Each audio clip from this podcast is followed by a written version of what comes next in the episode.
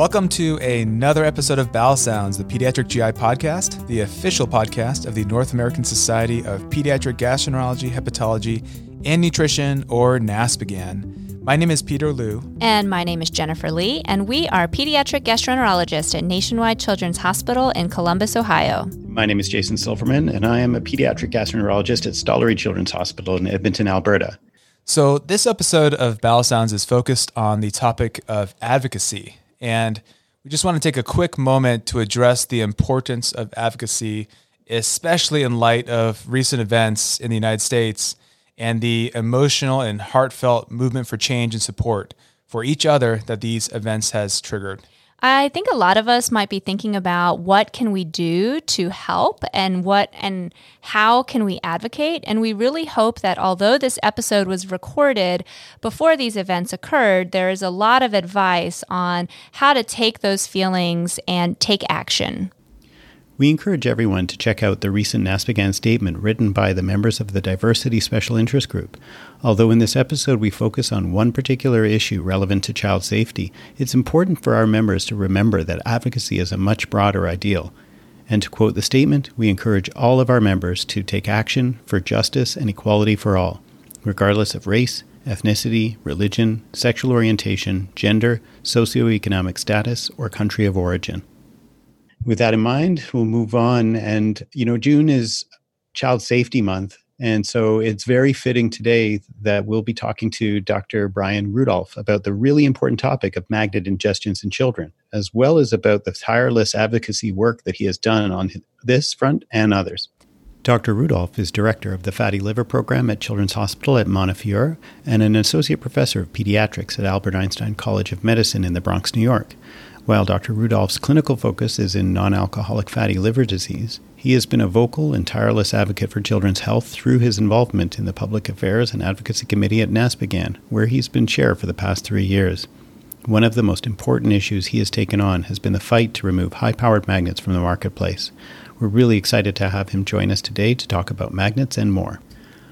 While most of our listeners will know, it's important that everyone realizes just how dangerous rare earth or high powered magnets can be. Often sold as toys or desk sets, these small, powerful magnets, if ingested, can lead to gastrointestinal injury, including perforations, leading to peritonitis and even death. These ingestions are all too common. In one study using data from the National Electronic Injury Surveillance System in the United States, nearly 15,000 cases of suspected magnet ingestions were reported from 2010 to 2015. This same study showed a significant decrease in cases during years in which NASPGHAN was involved in federal actions, which provided evidence for the impact of advocacy.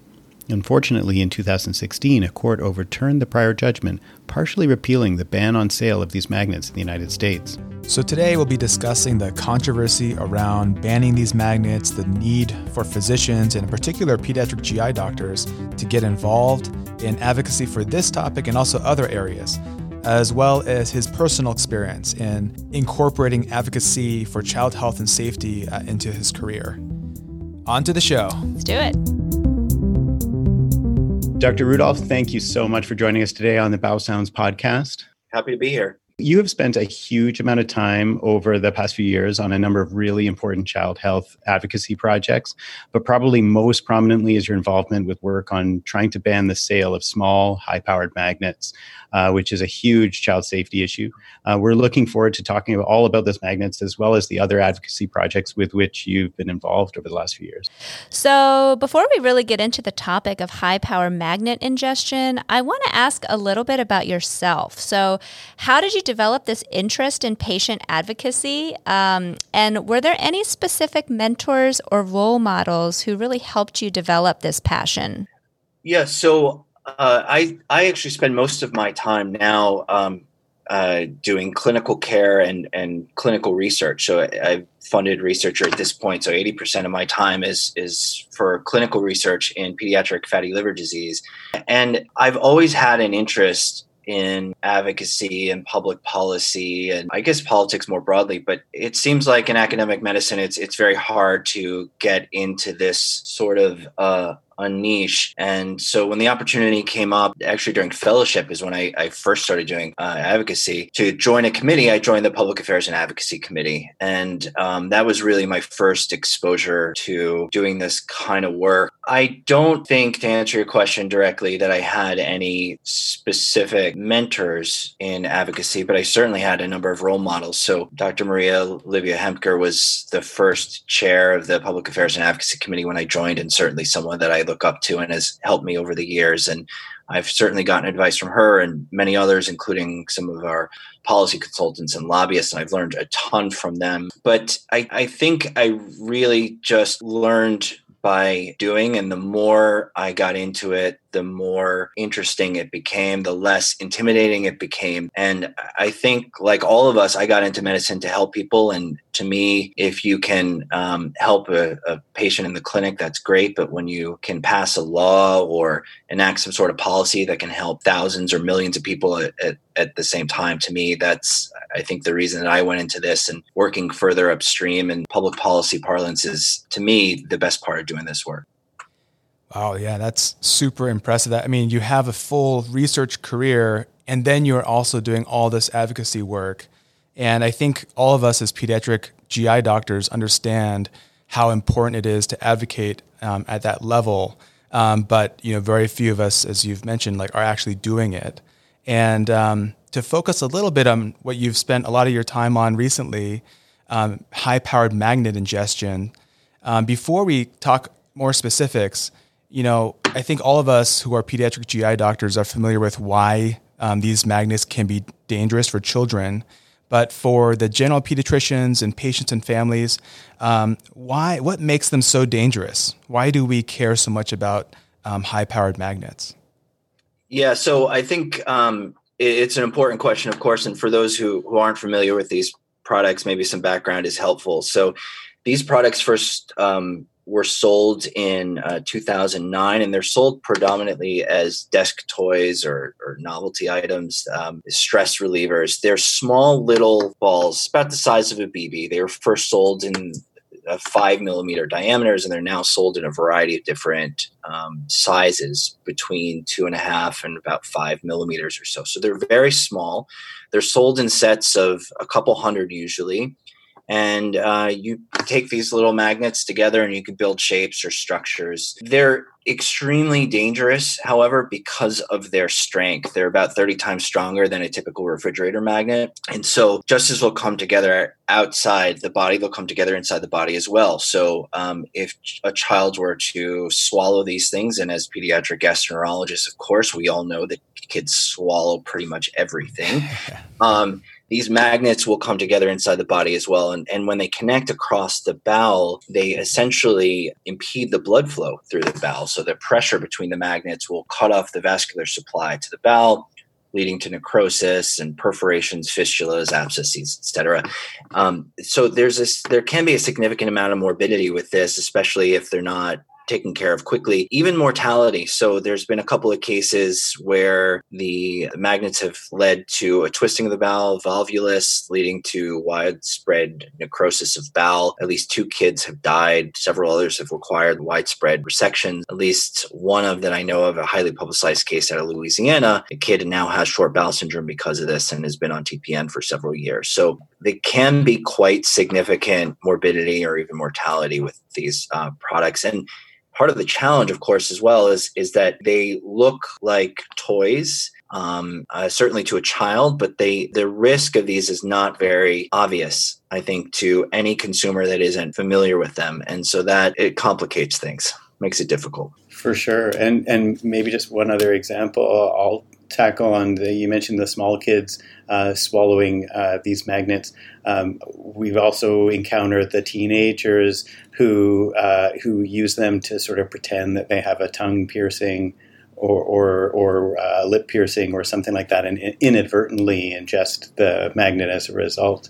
Because um, I've definitely seen it in older kids as well. Um, you know, um, anecdotally, we've been seeing a number of um, school age children, younger school age children, with these magnet ingestions recently as well, um, who seem to be getting them in school from friends or um, after school classes before COVID outbreak here in New York, at least um, before social distancing, I had two cases in the past several months of kids. One got uh, magnets in a dance class from a friend, another one got them at school from a friend. A kid brought them in and just started passing out you know a small number of magnets to a bunch of friends. So there again the risk isn't particularly obvious. And so older kids as you mentioned jason will use them as piercings and younger kids may get them in a variety of sources. So it's been a real challenge from a, a public health perspective to try to prevent these injuries. For sure.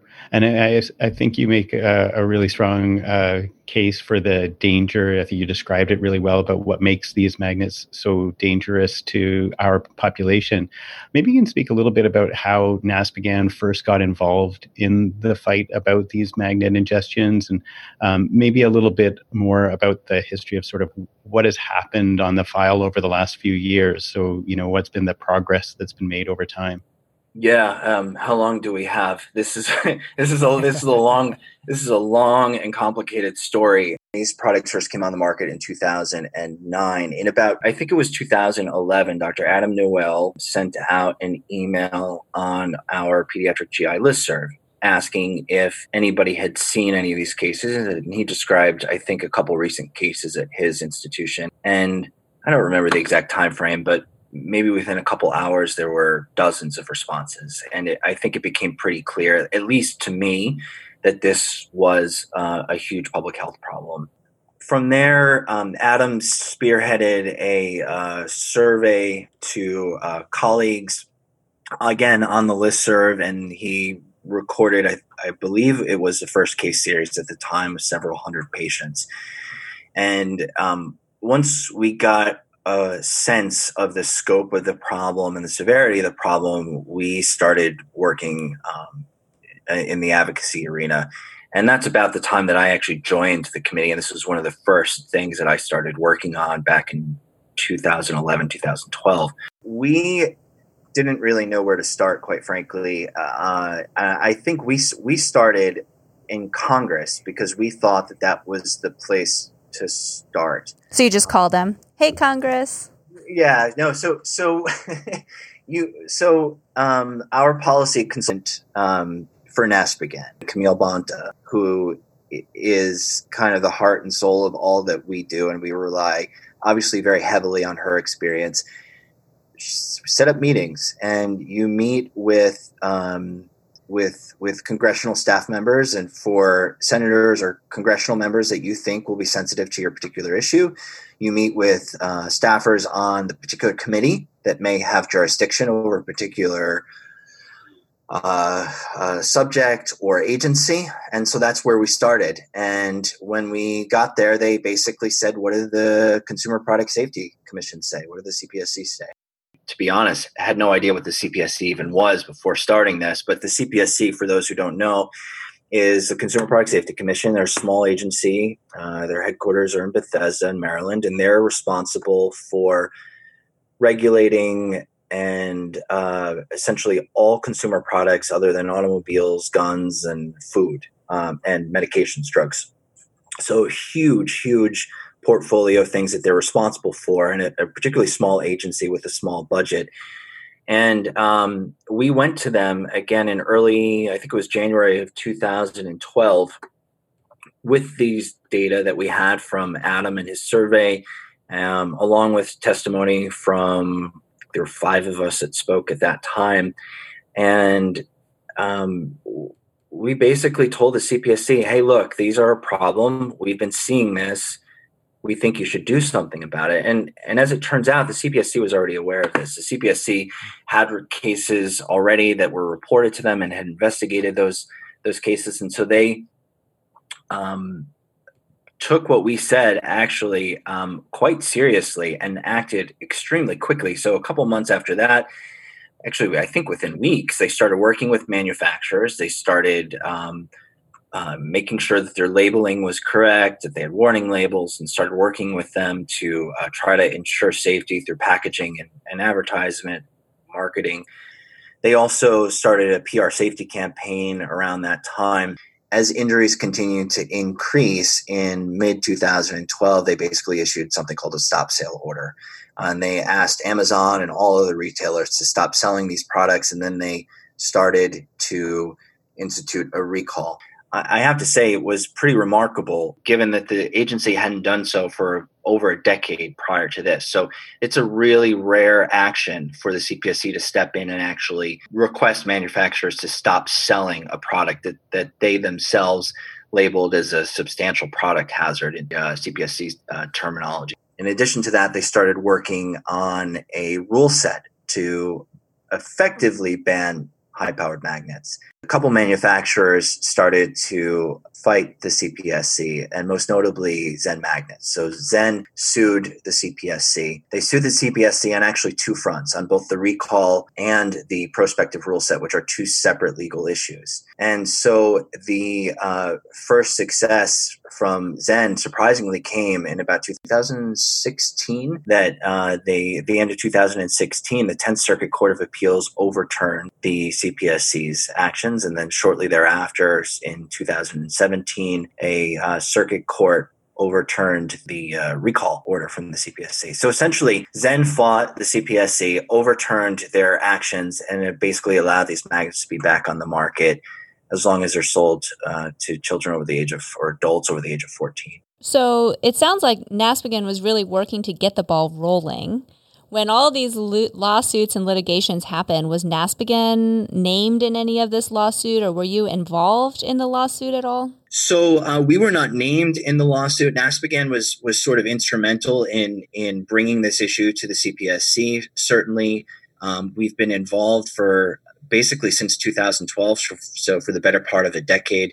Um, uh, we've written, I can't tell you how many letters to the agency, responded to a number of petitions and, and briefs. We have organized efforts to try to get um, physicians, parents, supporters to encourage the CPSC to take action on these issues um, and certainly to try to get these products off the market after even uh, the courts have taken action and brought them back on the market. So we've been involved for the, this entire time and, and been spearheading the efforts uh, since about 2012. So, last question from me before we kind of move on, but I used to do a lot of advocacy and medical school and residency, and I've been in those 10 minute meetings with the senators on Capitol Hill and never really made a great connection with somebody. And I know that you've been able to win the support of some key people in government. So, can you talk about how that happened and maybe give some tips for those of us who may want to do this in the future? I think going to Capitol Hill is very intimidating for most of us. And I certainly was intimidated the first couple times that I did it. And eventually you realize that you're talking to 20 somethings and it becomes a lot less intimidating. And you know a whole hell of a lot more than they do most of the time on the particular topic that you're talking about. And if you're interested about it and you're passionate about it, um, that comes across. And particularly, I think some things that are helpful are first of all, uh, don't be intimidated, as I mentioned. Second thing that's important is is to make it personal, share a story, share a connection, share x rays, share a patient story, something personal, make it personal for them. Uh, if you talk about medicine and pathophysiology and all the things that we like to do as physicians, you're going to lose them. So make it personal, they'll remember that. And follow up follow up, follow up, follow up. So the staffers will always say that the best meetings they have are ones that have no follow up. There were they never hear from the person again. Keep following up with them and, until you get the answer, the answer that you're looking for. By email, by phone, or how do you do that? Email, phone, uh, any any way that you can. Keep following up with them. Kind of like great. we get people to do interviews for Bowel Sounds. yeah, there, there you go. So, going back to the issue of high powered magnet ingestions, so after all these lawsuits, um, where are things at right now? And I think us as GI doctors, we see these ingestions coming back in again. And, you know, what can we do uh, to try to help support you and your team in this fight? So um, where things are right now, so there's there's probably two big things going on. The first of which is that the manufacturers are trying to push the CPSC to institute um, a different rule set, a rule set that instead of effectively banning the products would just require warning labels that they feel that that's sufficient to prevent injuries. And there has been pretty widespread agreement entirely widespread uh, amongst all of us within the academic medical societies and consumer safety groups that that is not sufficient. In fact, the CPSC staff has gone on record on uh, a number of meetings and uh, in other forums to say the same that warning labels are not sufficient for these particular products. We've been fighting them on the, on that effort. Again, we've been pushing for what are called performance standards. So we we want to actually see the strength of magnets change and or the size. So we want these magnets to be either too big so that kids can't swallow them, or we want them to be weak enough that it's not going to cause any intestinal damage when swallowed.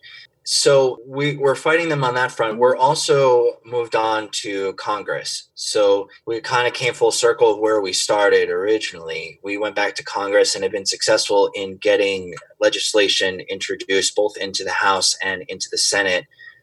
Senator Blumenthal introduced language of the Magnet Injury Prevention Act in late 2019. And Representative Cardenas in California introduced the same legislation essentially in the House earlier this year. Um, realistically, that's not going to be going anywhere this legislative cycle, but is something that we hope to build on and we think is a framework for uh, safety around this product moving forward what people can do now are a couple of things. So, first and foremost, for any physician listening, please report any of these cases that you see to the Consumer Product Safety Commission. It is very easy to do. You can go on the CPSC website, go to saferproducts.gov. There's a link that says report an unsafe product. Click on that link. It, uh, they're HIPAA compliant, so you don't need to worry about any privacy issues. Put in as much details as you can and uh, specifically it would be very helpful to mention the mention the brand name of the particular product and where the family purchased it. That information is is very helpful to the cpsc and to and to us. The second thing that people can do is to connect us with affected families. So we're always looking for families to help us join the effort. So far most of the advocacy efforts have been from NASPGHAN have been from the consumer safety groups but we think that there's a role for families to get involved. So if families are interested in sharing their stories, they can certainly contact me or they can email magnets at naspghan.org and they can share their stories with us and we can connect them to people as necessary or as they're interested. Lastly, people can, uh, physicians in particular, can participate in research. So for anybody that's interested in participating in research, they certainly can let us know. We're doing a number of descriptive studies using databases, but we're also doing a, a multi center study. We have about 30 sites currently enrolled, and we're prospectively reviewing charts and then prospectively contacting families and trying to determine essentially risk factors uh, associated with these ingestions and these injuries.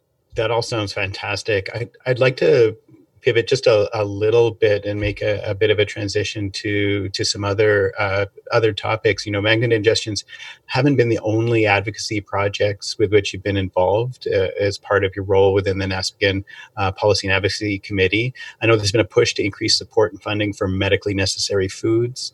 Um, can you talk a little bit about that issue and what you and NASPGHAN have done to help support children and families with special nutritional needs? Yeah, sure. So, uh, as you said, we have been involved in a, a number of other advocacy issues. Um, medical foods was something we started, must have been, I think, even before magnets, quite frankly. Essentially, the issue came about because, as you know, uh, enteral nutrition or formulas is a primary treatment for a number of GI conditions, Crohn's disease, eosinophilic esophagitis, and others. And there's a problem in getting those formulas approved for children, uh, particularly those without a tube if they're going to take them enterally. And so we wanted to mandate coverage by insurance companies for families. And we started working on the issue. We went to uh, first went to to Congress and different congressional members, and we weren't making um, much headway, and realized that there are many other groups working on this as well. And so what we did is we consolidated our efforts and again, our policy consultant Camille Bonta has been um, instrumental in in leading this on behalf of NASPGHAN. So we created a special, uh, uh, another rather nonprofit group called Patients and Providers for Medical Nutrition Equity. It's I forgot the number. I think we're over forty different groups now of different um, medical societies, professional societies, advocacy groups, uh, parent groups, and we're all essentially pushing for the same thing. So, mandatory coverage of enteral nutrition for children with gastrointestinal and genetic or metabolic disease. And since we've started that a couple years ago, we've actually had a, a, fair amount of success. So we got this bill passed. So we've gotten coverage now for TRICARE patients. So TRICARE is an insurance for those in the military. So children in military families now have mandated coverage for medical foods. And we've used that sort of as a, a springboard to try to push coverage for all children across the country, regardless of other insurance types. And so we've gotten bills introduced to both the House and Senate with bipartisan support, which, as you can imagine, is no easy feat. Uh, a number of co sponsors. I don't know how close we are to the finish line, but we're certainly making some headway and um, hope to get it across the finish line ideally this year, and if not, hopefully early next year. So, you mentioned a few characteristics or strengths that are important, following up being a key one. I think what's most important is that you're passionate about an issue. This is, I mean, the case of magnets, in the case of medical nutrition equity or medical foods, the, these are these are marathons. These are not sprints. If you're not passionate about the particular issue you're working on, there's just too many opportunities to give up. You're you're probably not going to get across the finish line. So you need to be passionate. The the other thing that's helpful is to work in teams. So find your partners. Work with the professional societies, with patient advocates, with colleagues that share your passion on a particular issue and work with them. The other thing I would say is try to get some quick wins. This is something that helps with motivation long term. I'll share a story. When I first started advocacy, one of the first meetings I had on magnets, I walked into Senator Gillibrand's office and I was meeting with a young 20 something year old staffer. And I brought with me an x ray that I had on an iPad of a kid that I just took care of in the hospital. And I showed the x ray of the magnets in this kid's bowel the woman seemed interested and you never quite know how interested they are or not in the particular issue you're talking about and you know these 10 quick meetings and what have you and so I had a perfectly fine meeting with her and it was fine. She seemed interested but again you never know and left and had our other meetings during the day and i went back to new york uh, late that night and the next day i was in my office and my secretary dropped a message on my desk that said uh, senator gillibrand called you and I I went to her and I, and I said, "You mean said the senator herself called?" and she said, "Yes." To which I said, "Well, what did you say?" And she said, "Well, I told her you were busy, and I took a message." And I actually I actually had to tell my my secretary that if a if a sitting senator calls me, that the, she should find find me and put put put that senator through. Um, but the the point to the story is, I mean that that's about as motivating, at least to me, as you can possibly get. And and the reason it turns out that she was calling me was because Senator Gillibrand had these magnets. Um, oh wow! Buckyballs was produced in New York, uh, and the manufacturer Craig Zucker, the the CEO, the owner of it, is is was based out of New York at the time. She had these magnets. She had young children. And the staffer went back and told her about the meeting, and she immediately reacted. Senator Gillibrand actually wanted to, at the time, introduce legislation into the Senate back in 2012 to ban these products. And we went so far as drafting legislation to ban these particular products. That never went anywhere, of course, because the CPSC took action. But that's what I mean by getting a quick win. If you can you never know where these are going to come, but these things can be exceptionally motivating. It certainly was for me at the time. And it's amazing how much impact I think we have that at least I never realized how impactful I can be and how much just having the MD behind your name or coming from a strong institution will open doors for you to share your message. And we really do know so much about these particular things.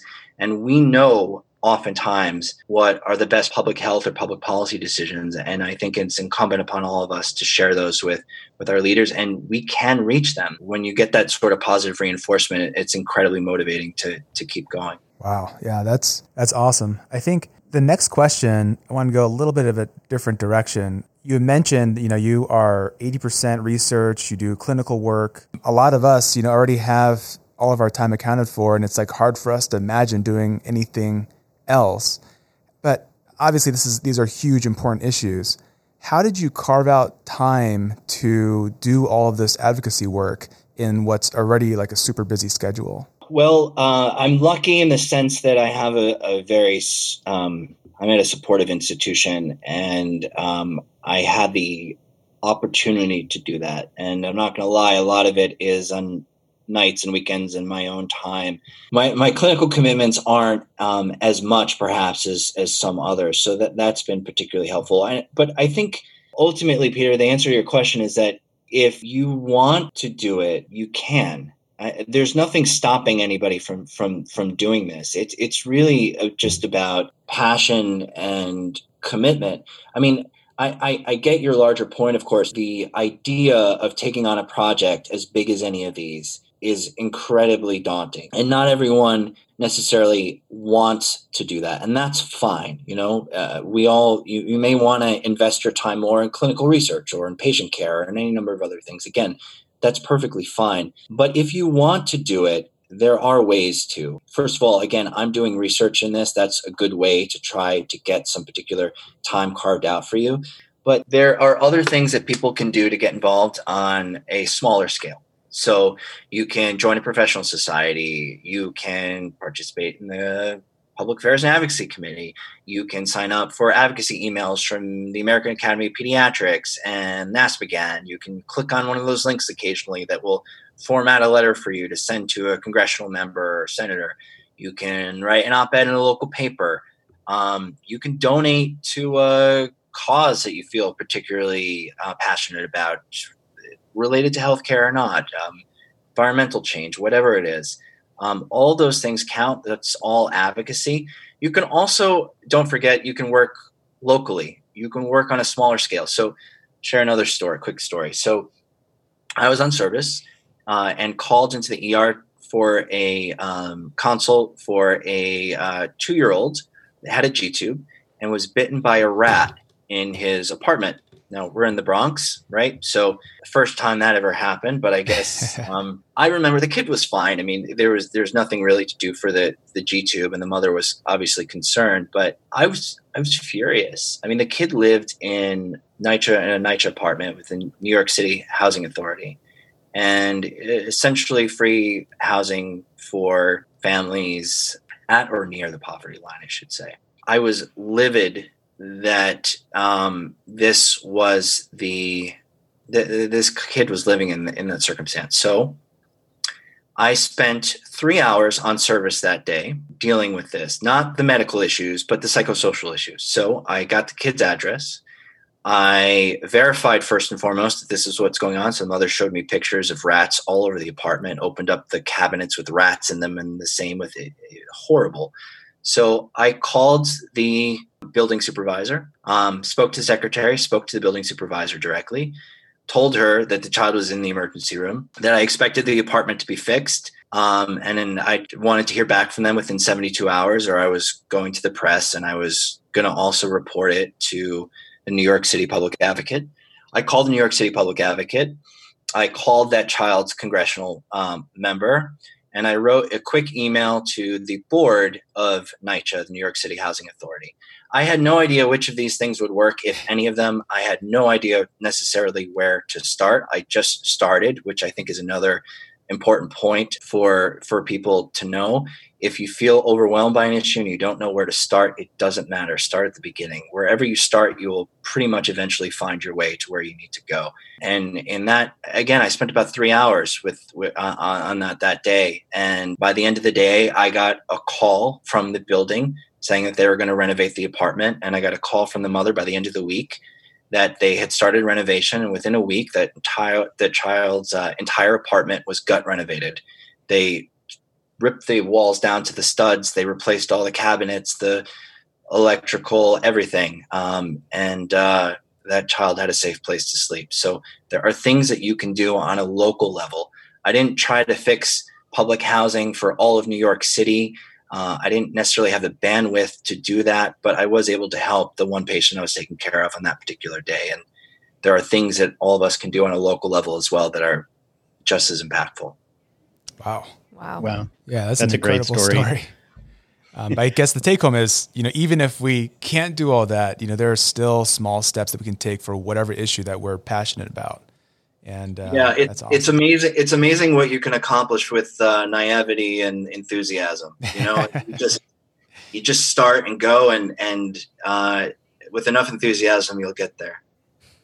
Awesome. That's that's great advice. Um, you know, uh, you've given a lot of advice for people that might have an interest in advocacy or might have an interest in helping others. You know, whether it's at the the really uh, small scale of things or even at bigger projects. Do do you have any other advice for for trainees or for junior faculty more broadly about their career or making their path in in medicine or in pediatric GI? The only advice I would have is is something that you know I'll steal from from others, but it, it doesn't make it any less true. Whatever you're passionate about, do it and do it well. Do it the best you can, and I think that the rest pretty much takes care of itself. It's great. Thank you. I love that advice. Well, thank you so much for sitting down and talking to us about these really great topics. Thanks for having me. Well, we had a fantastic time talking to Dr. Bryan Rudolph and want to thank him for taking the time to sit down with us. We hope you enjoyed listening as much as we did. And if you don't already, be sure to follow us on Twitter and Instagram at, at Sounds and on Facebook at Pediatric GI Podcast for the latest news and updates on upcoming episodes. If you like what you heard and want to support the podcast, it would really help us out if you did one or all of the following three things. One, tell one person about the podcast. Two, leave a review on Apple Podcasts to help other discover our podcast. And three, on our Buzzsprout page, there's a link to support the show by making a donation to the NASPGHAN Foundation. You can also get there through our website at www.naspghan.org. So the money you donate can help support some of the amazing things the NASPGHAN Foundation is doing, including supporting pediatric GI research and public education and advocacy programs. As always, the discussion, views, and recommendations of this podcast are the sole responsibility of the hosts and guests and are subject to change with advances in the field. Thank you all for listening. And until next time, bye for now. Stay safe, everyone. Bye for now.